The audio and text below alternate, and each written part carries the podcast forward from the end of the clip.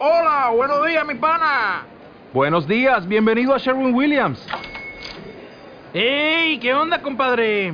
¿Qué onda? Ya tengo lista la pintura que ordenaste en el ProPlus app. Con más de 6.000 representantes en nuestras tiendas listos para atenderte en tu idioma y beneficios para contratistas que encontrarás en aliadopro.com. En Sherwin Williams somos el aliado del PRO.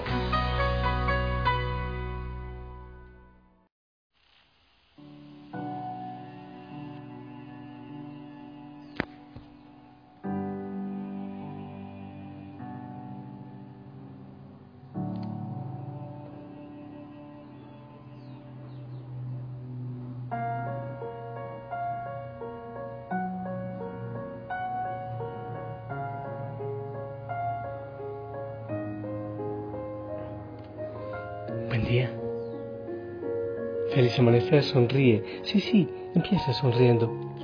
Gracias, Señor. Gracias por este día maravilloso que nos regalas.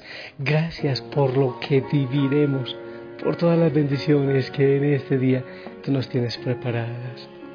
Gracias, Señor, porque te harás presente de tantas maneras. Aclaro de manera especial en la Eucaristía para quienes van en adoración un ratito a la capilla de adoración. ¡Qué maravilla! Gracias Señor, porque este día será de bendición, de maravilla, de gracias. Si es que nosotros nos damos cuenta de todo lo que nos, nos regalas.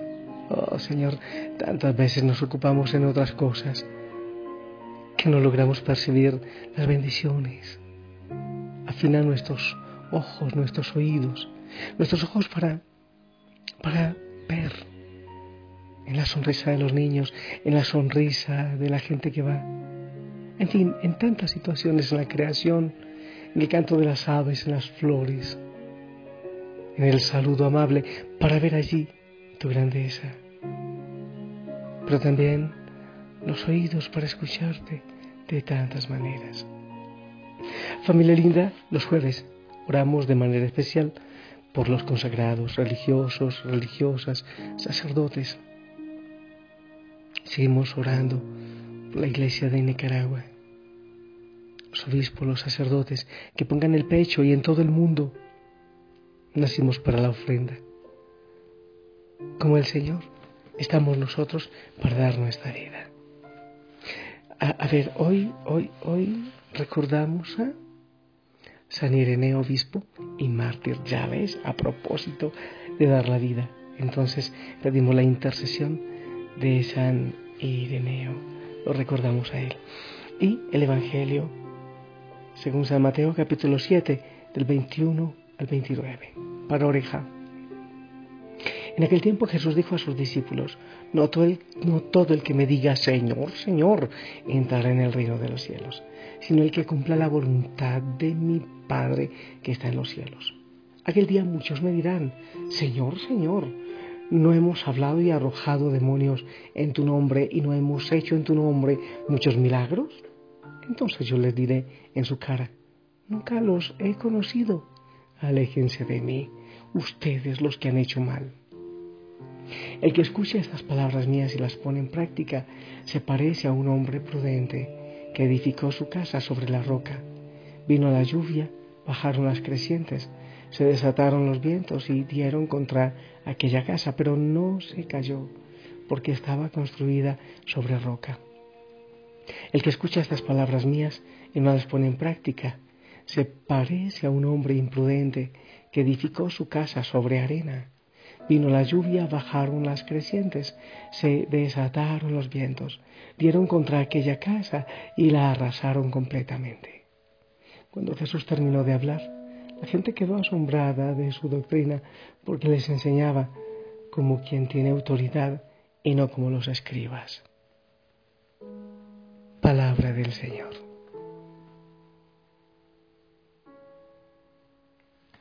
Pues mira, a ver, dice que la gente se quedaba asombrada porque escuchaban, porque, perdón, claro, escuchaban lo que Jesús enseñaba.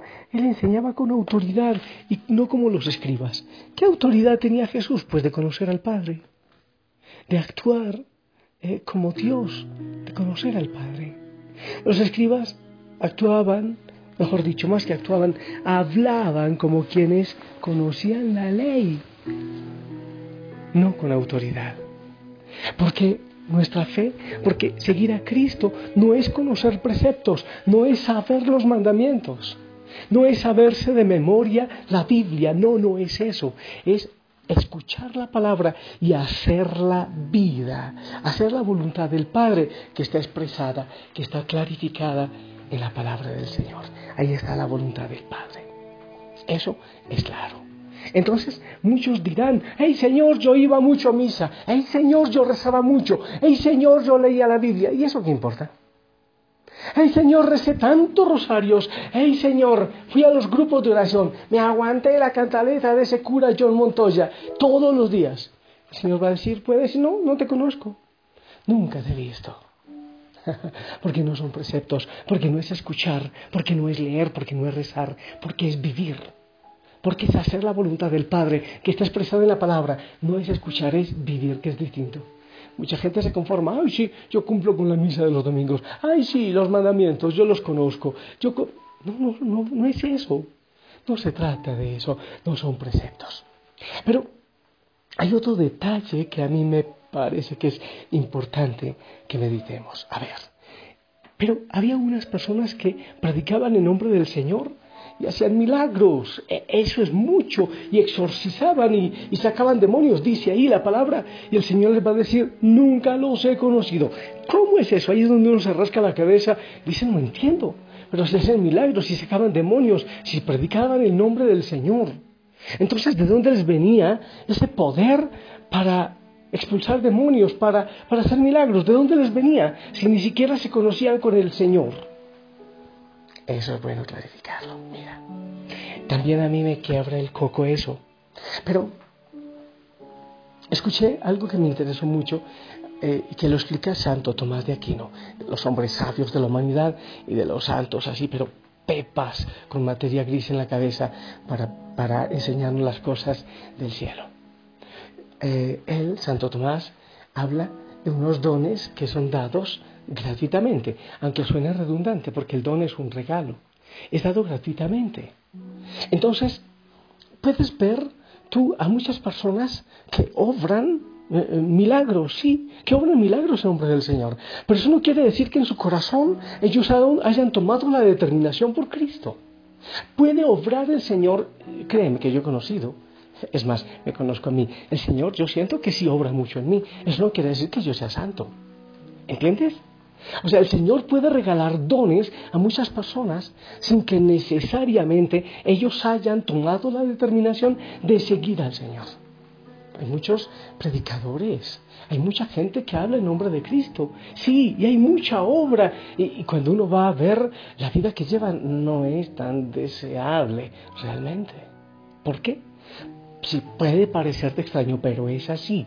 El don Dios lo da y no lo quita porque haya pecado. No estoy hablando de todos los dones, por cierto. Hay unas gracias especiales que Dios da, los da, como lo dice Santo Tomás, gratuitamente. Y entonces puede que su vida no haya, no sea realmente transformada por el Señor.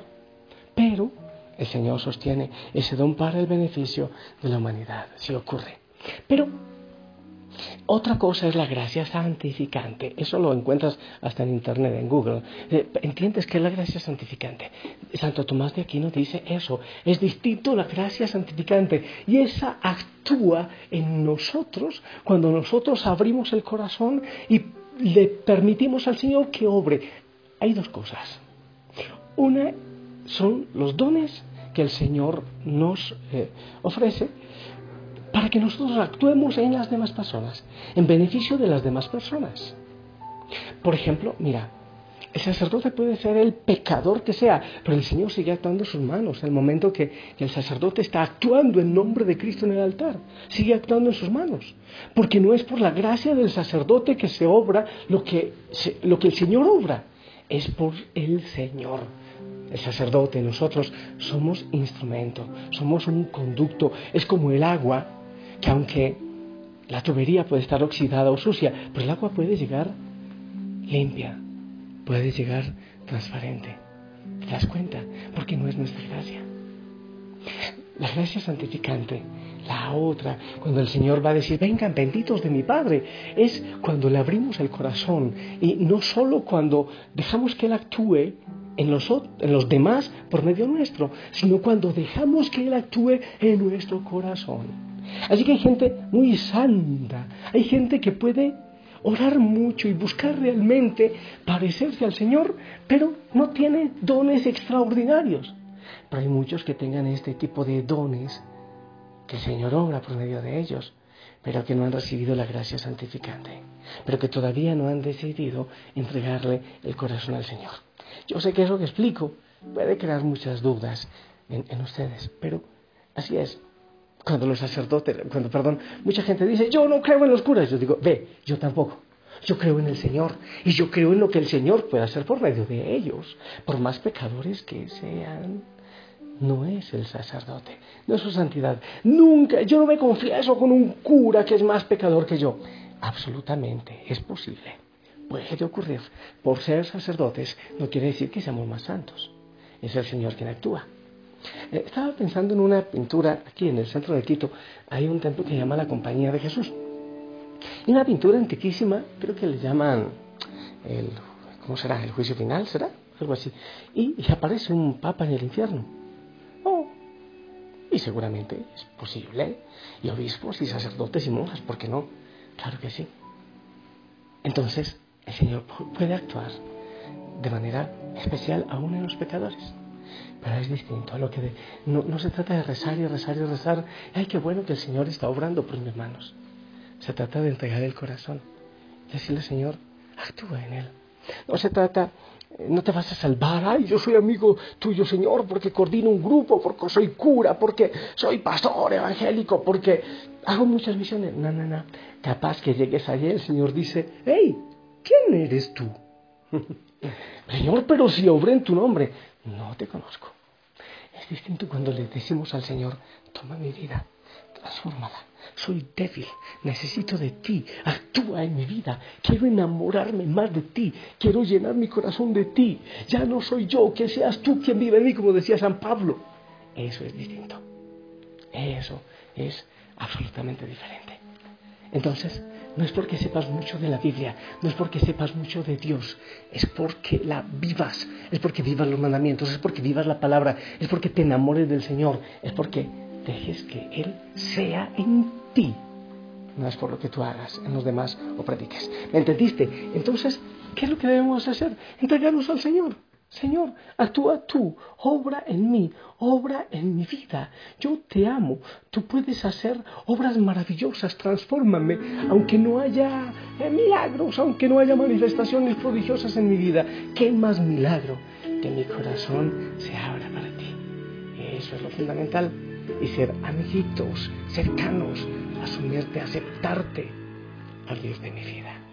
Al estar en la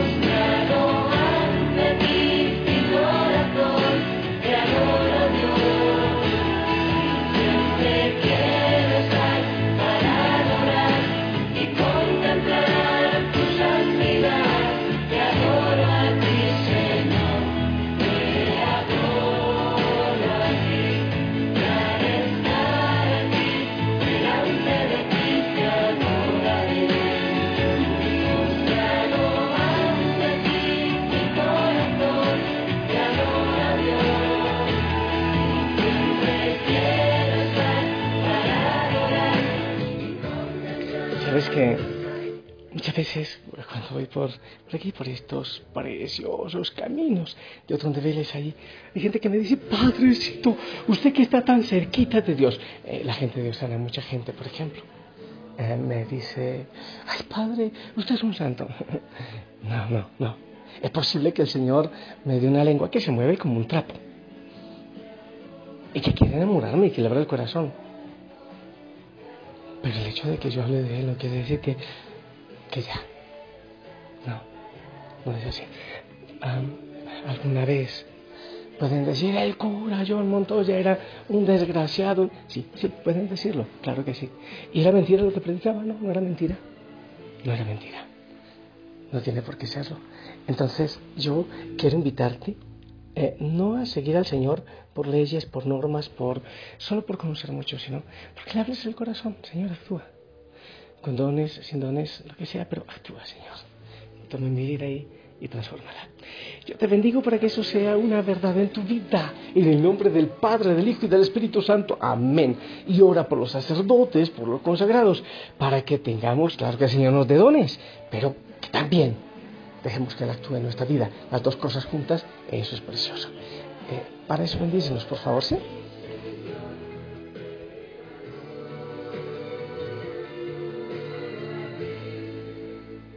Amén, amén.